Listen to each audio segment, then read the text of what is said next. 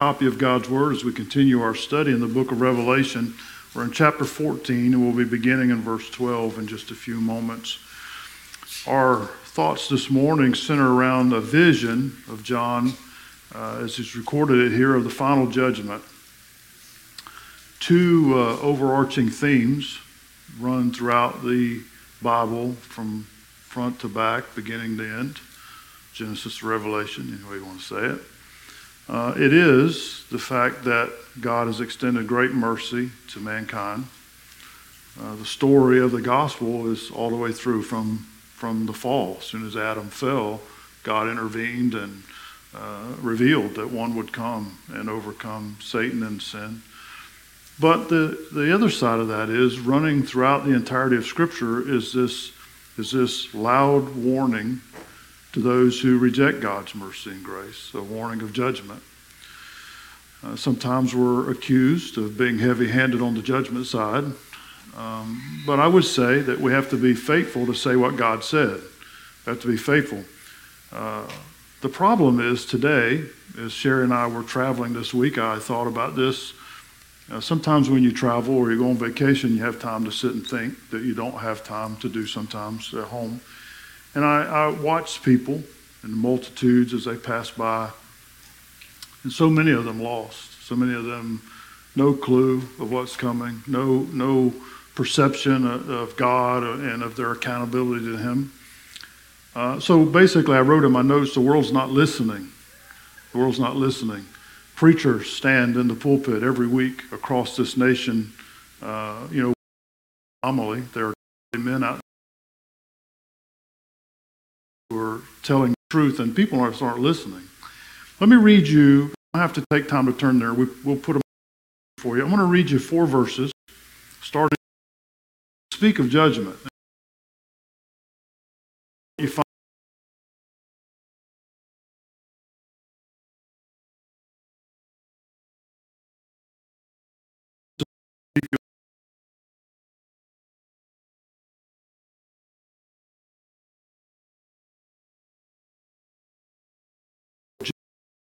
ways. Now listen to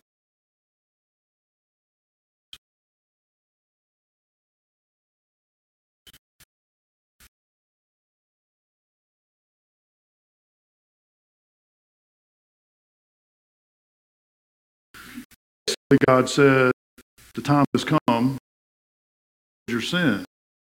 Why, why is that time? Because of it. They wouldn't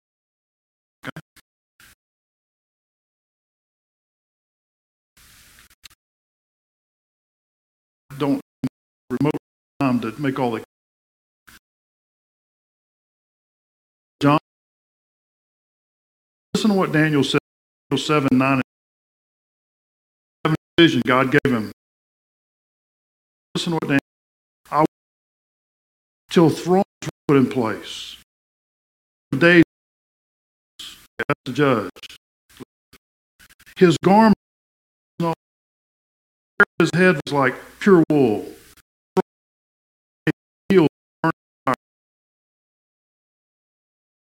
And came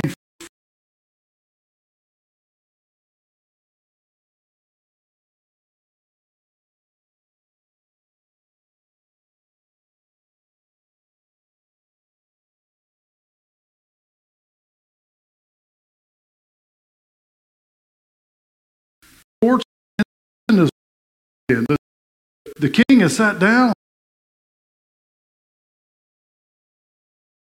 fully revealed. I don't know. I,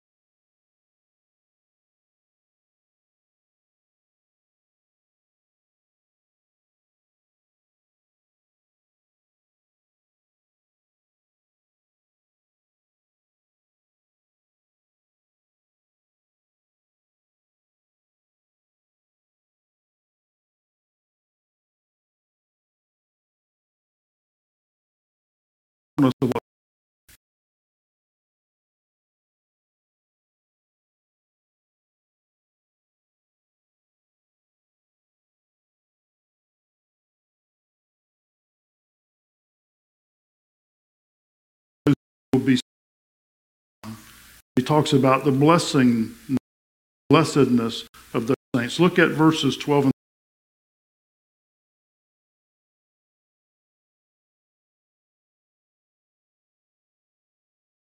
Here are those who keep of Jesus. Verse 13 Then I heard a voice from heaven saying to me, Write from now on. Yes, that they may their labors and their works follow. The word there uh, comes from mone, which means perseverance or endurance. What John said is this uh, evidence of their Consider this Jesus was different in history. In a time when persecution will be greater against the church than it's ever been. And notice persecution against the church has already begun in this country. Churches being fined for having services and forbidden to meet together when the Constitution clearly says they can't do that. In the worst time of human history, those people who were saved in that time will persevere. They will endure. They will endure to the end unto death. But what does that talk to us today about? To the saints. And we hear about Christians who will endure unto tribulation or persecution. Well, today I would suggest to you persecution is coming and endurance of the saints or perseverance of the saints is demonstrated in three passages. Number one, we know somebody is truly saved in the way they demonstrate if they obey the word of God. Doesn't mean perfectly, doesn't mean sinless, because none of us are perfect. However, if you're a true born again child of God, if you have a saving relationship with Jesus Christ, there's going to be a Holy Spirit driven desire in your to do what God says do it imperfectly. Part to read God's word and to do what it says. Question. If it's not, then maybe examine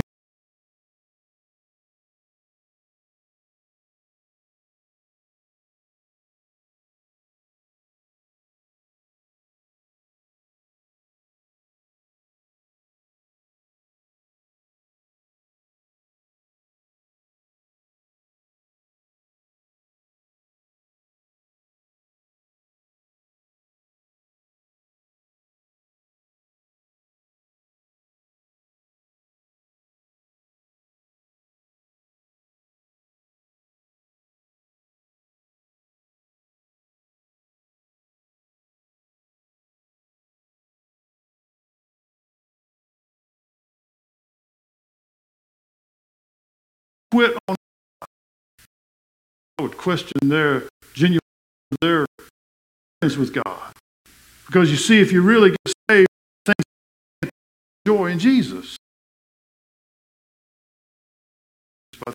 Life. I fail today, much. Uh, enduring, enduring. You say, you know what? If you love me, I me this or the thing. Oh, God, to do with it. Thing. It's like love of God. God expresses love to us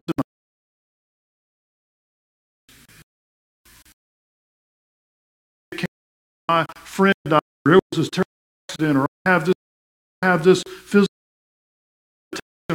my face is off. The list of that.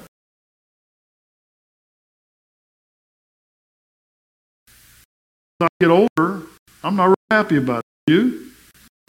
I mean, I mean, let's just be honest. I mean, you know, we're getting closer to Jesus. Well, yeah. The whole idea, and and you know, that's how you know. Up in the middle of the night and you. That ever happen to anybody? A couple times I world going here. I was asleep. What is this? You know, you got to roll over so the other side starts hurting or something. I don't know. But listen, can, do we do we blame God for that? You know, do we say do we say God, you must not love me because of this or that or the other thing? No, not at all. You see, if you really have a relationship with Jesus Christ, you understand that. You understand that nothing in this life, no matter what the setback is, no matter what the difficulty is, doesn't have anything to do with, with, with the love of Jesus Christ for us. Listen, you know why these saints could endure in the tribulation? You know why they will endure in the tribulation? You know why saints endure today? They obey God. They have a desire to obey God. They continue in the faith, and, and they endure through tribulation because of promises like this. 1 Corinthians 10 13. No temptation, no trial, no trouble has overtaken you except such as is common to man. Listen, if you're experiencing it, somebody else has. There's no new troubles in this life. There are no, no new problems in this life. But listen to what God promises. But God is faithful, who will not allow you to be tempted above what you are able, but will with the temptation make a way to escape. Meaning, if you want to endure, God will make a way for you to endure, okay?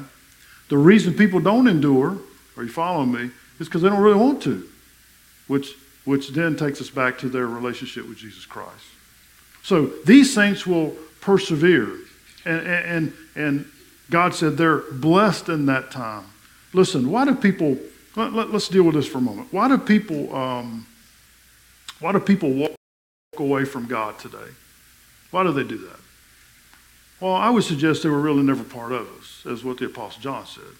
You say, well, Pastor, that's kind of being judgmental. Well, no, let's work it in reverse, okay?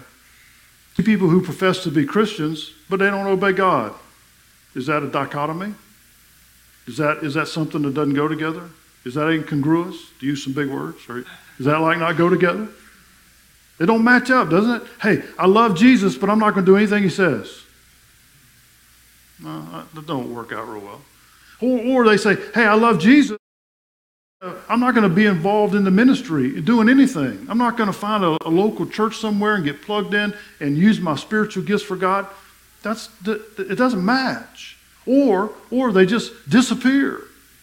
Jesus told a parable in Matthew 10 about the sower and the seed. Remember that? And, he's, and it talks about the soils. And the soils represent the hearts, uh, the different receptions of man in their heart. And some of the soil, I'm not going to go through all the soil. I don't want to preach that message. But listen, there was some shallow soil, had rocky, right? And then some that had weeds in it.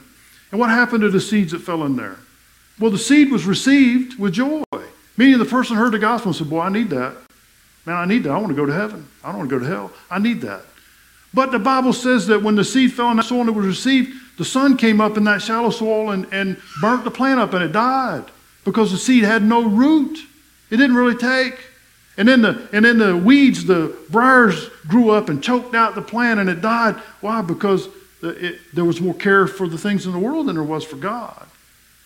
The Apostle John said this in 1 John 2.19. And this is the reason I can say what I say about people who walk away from Jesus, they were never saved in the first place. See, somebody will go, well, they lost their salvation. No, they didn't lose anything because they didn't have it.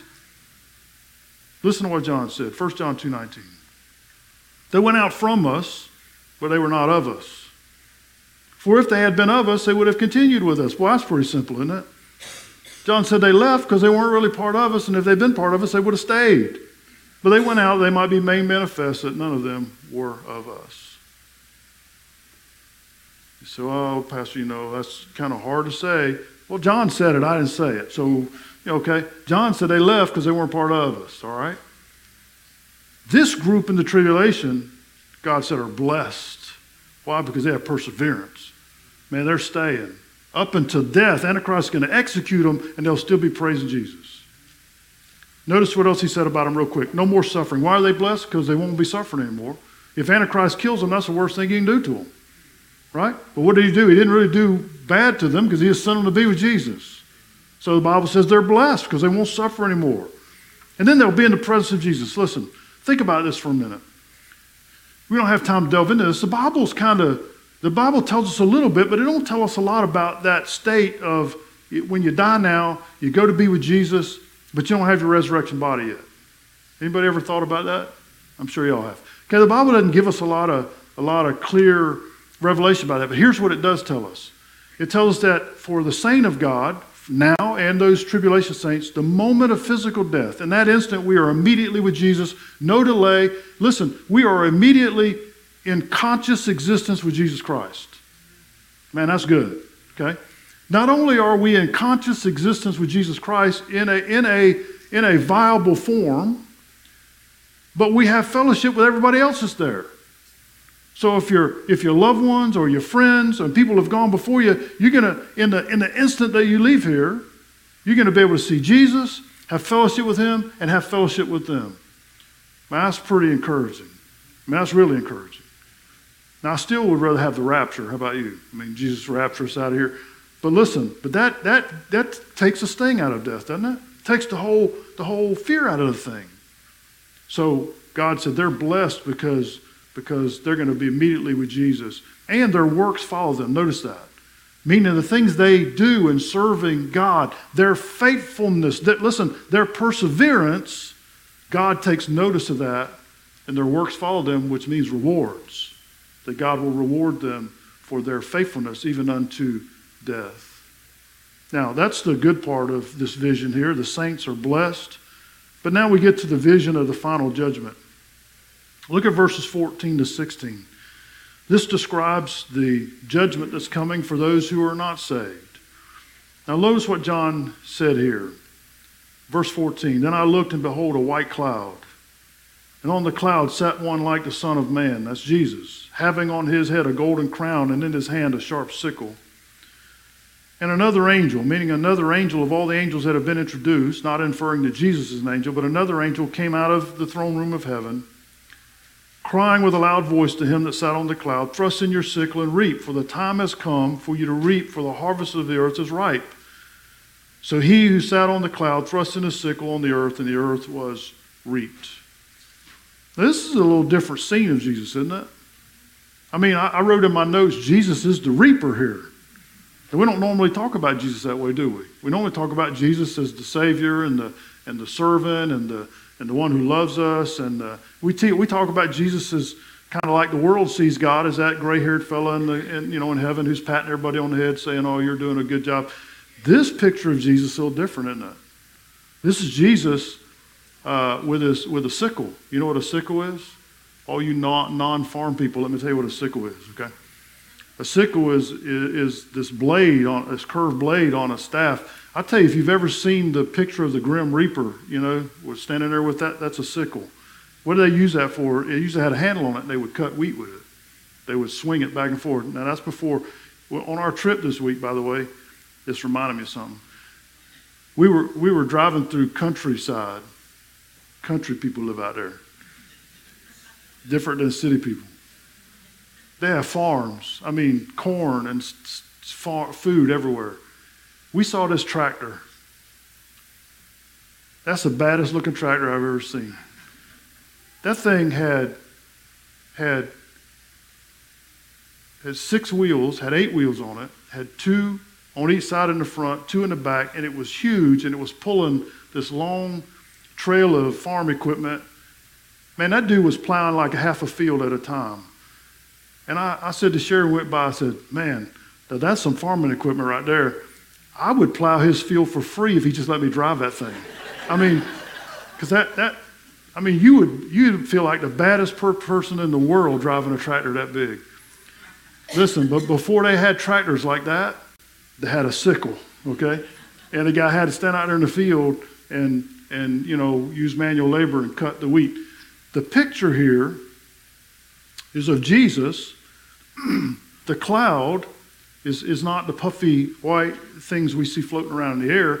The cloud is the glory of, of, his, of who he is. It's the glory of heaven. Okay, it's his, his glory. Jesus is sitting in, in his glory with that sickle, which all indicates judgment. Which means all the, all the, all the opportunities of mercy and grace have passed. It's gone. The time has come and gone, and now Jesus is about to reap or, or bring judgment on a wicked, rebellious world who won't listen to him. That's what the picture is. And you say, well, how do we know this is Jesus? Well, number one, he's sitting in the glory, and he's the only one qualified to do that. Let me read you another passage from Daniel. Man, I love the book of Daniel.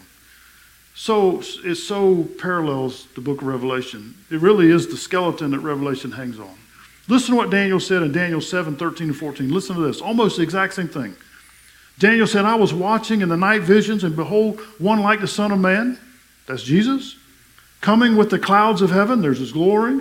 He came to the Ancient of Days, and they brought him near before him. Then to him was given dominion and glory and a kingdom, and all peoples and nations and languages should serve him. His dominion is an everlasting dominion which shall not pass away, in his kingdom the one which shall not be destroyed. That's exactly what John's seeing right here. Jesus with the sickle, about to bring in his kingdom. We also know this is Jesus because of his title, Son of Man. That's the title Jesus used of himself more than any other, Son of Man. Why did he use that? Because he was born of man. He came incarnate. He left heaven, laid aside his glory, took on a human body. Isn't it interesting? Think about this. Well, we need to think about this. The Bible says while Jesus was here, he had nowhere to lay his head. He owned nothing. The only thing Jesus owned in this life for 33 years was the clothes on his back. And the, and the soldiers gambled for that when he died. He owned nothing. That one, that one was who, who, who came in ultimate humility as the servant to humanity to die on the cross. When he comes back the next time, he ain't coming that way. Mm-mm. He's coming like this in the clouds of glory. He's coming in all the majesty that's his, all of his power, all of his glory. And the one who had nowhere to lay his head is going to own the whole world. It's going to be his kingdom. That's who's coming back. You see, the warning is pretty strong here, isn't it? And then it says a crown of gold on his head. That's a victor's crown because he's won the battle. He's coming. Judgment's coming. So, what should we do today? Well, if you're here this morning or you're watching online and you've never been saved, man, you, I'd be beating feet to the cross right now. I'd be doing business with Jesus. You see, listen, now's the time to have the mercy. The time's coming when the mercy won't be available, when the reaping is going to come, the harvest. Now, listen, I think that this first scene here with Jesus with the sickle really correlates to the final bowl judgments. And so, why would you say that? Well, the bowl judgments, which we're going to get into here in the next few chapters, are, are the last and most severe judgments right before Jesus comes back. And they're rapid, they, they don't take long, and they, they're one right behind the other. And so, I believe that's Jesus bringing these bowl judgments about to reap the world, about to bring in the judgment, okay? And so I think these correlate well uh, with, the, with the bowl judgments, and Jesus will reap the world. Now it says here that uh, the angel says to Jesus, the world is ripe to harvest. Do you see that? It's ripe to harvest. The word there in the Greek means overripe. It means it's past ripe. It means it was ripe, and we let it go on, and now it's, now it's beyond that. You ever done that in your garden? You should have got them tomatoes last week but you got her today and they're they're overripe. Or I like bananas, but you know what happens to bananas if they sit around for a while? They get yucky. The only thing they're good for after that is making banana pudding. But but you know you can't. They're not very good to uh, just eat. Listen, it's the same idea here. In other words, what the, what the angel's saying is, look, the world the world deserves to be judged back here, but now but it's past that now. Why would it be overripe? Because God's merciful. Because God said, Yeah, I should have judged them back here, but I'm going to wait a little longer and see if they'll turn. But they don't. And so the angel says they're overripe. You need to harvest, harvest it now. Now, the last scene is the scene of the wine press. This passage always sticks out to me because I went and visited a family one time. And you know, when you go visit in people's homes pre COVID, they ask you all kinds of questions because they have the pastor in their house. Man, that lady opened the Bible to this passage and wanted me to talk about this passage in her house. I thought, okay, we're going to talk about Revelation. But that's what comes to mind every time I read it. Look at verses 17 to 20. Then another angel came out of the temple which is in heaven. By the way, let me just throw this in for free. There's a temple in heaven. Have you caught that? And God's on the throne. And there are multitudes of angels attending to God in the temple. Matter of fact, we, we just saw where Daniel said thousands and thousands and ten thousands times. Man, they're, they're, heaven, heaven's a crowded place. Lots of angels and lots of things going on. And when we get there, we're going to be amongst them worshiping God and serving Him too. Look at this again. Then another angel came out, verse 17 of Revelation 14, out of the temple, which is in heaven, he also having a sharp sickle. Again, representative of judgment. And another angel came out from the altar, who had power over fire. And he cried with a loud cry to him who had the sharp sickle, saying, Thrust in your sharp sickle and gather the cluster of the vine of the earth, for her grapes are fully ripe. So the angel thrust in his sickle into the earth and gathered the vine of the earth and threw it into the wine, the great winepress of the wrath of God.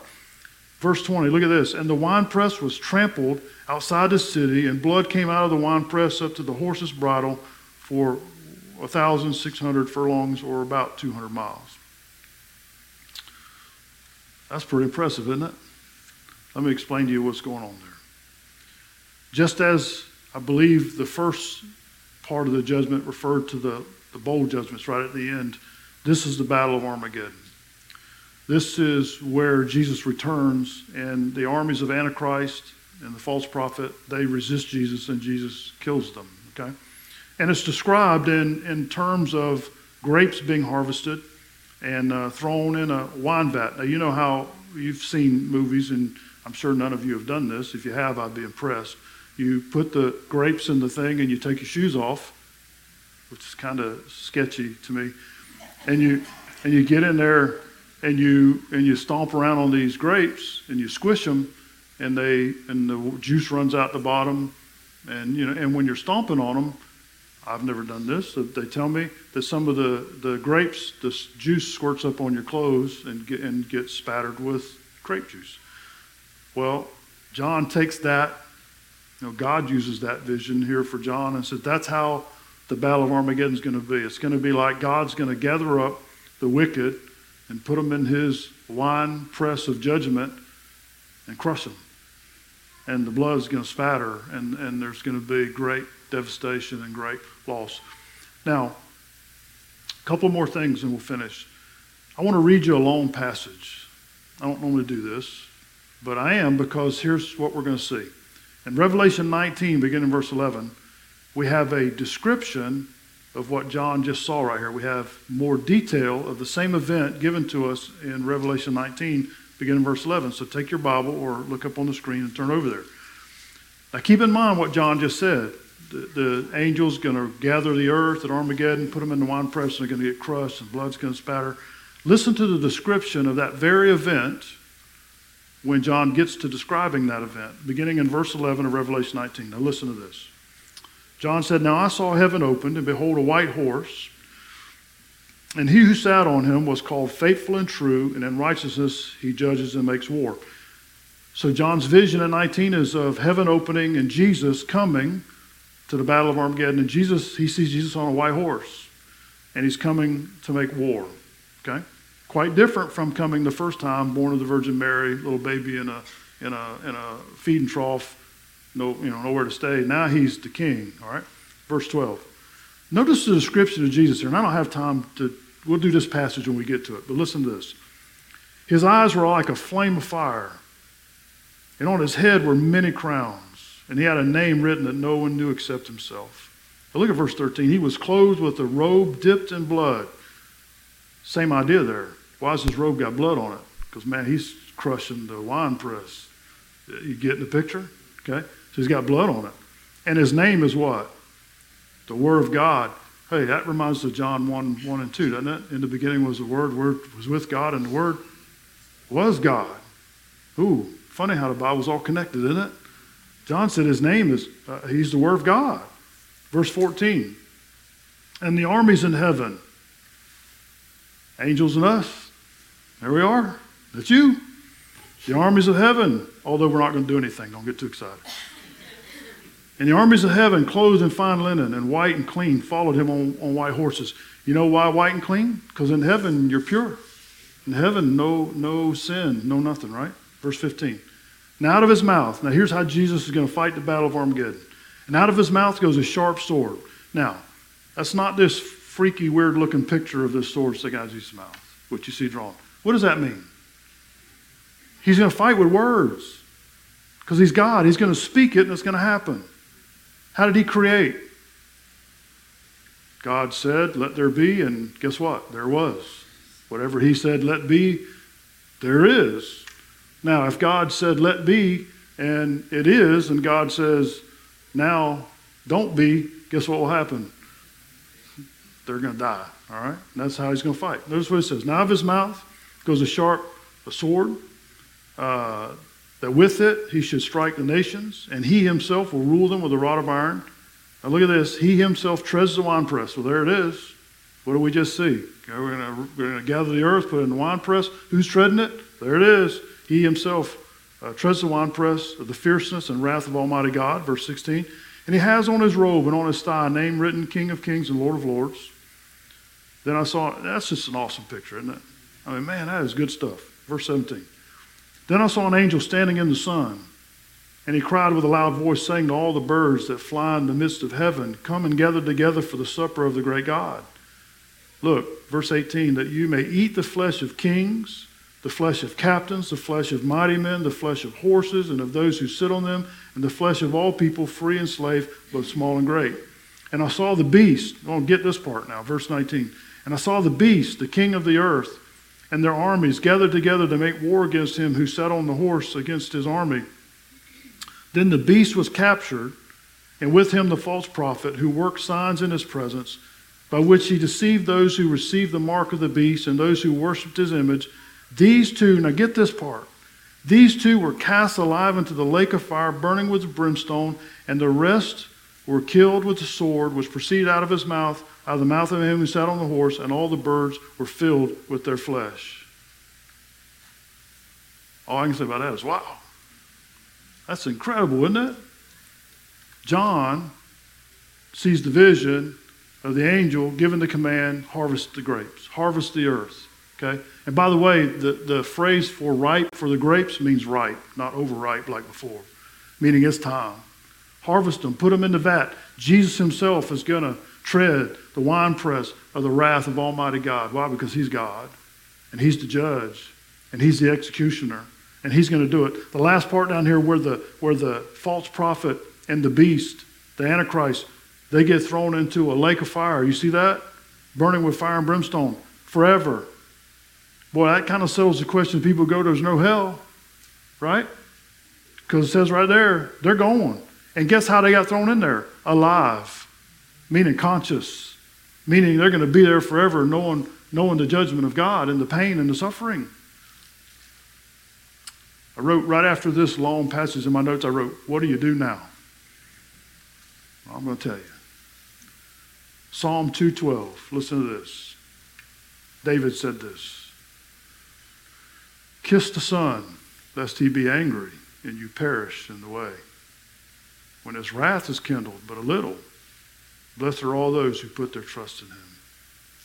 Well, that's a good verse. Kiss the Son. What does that mean?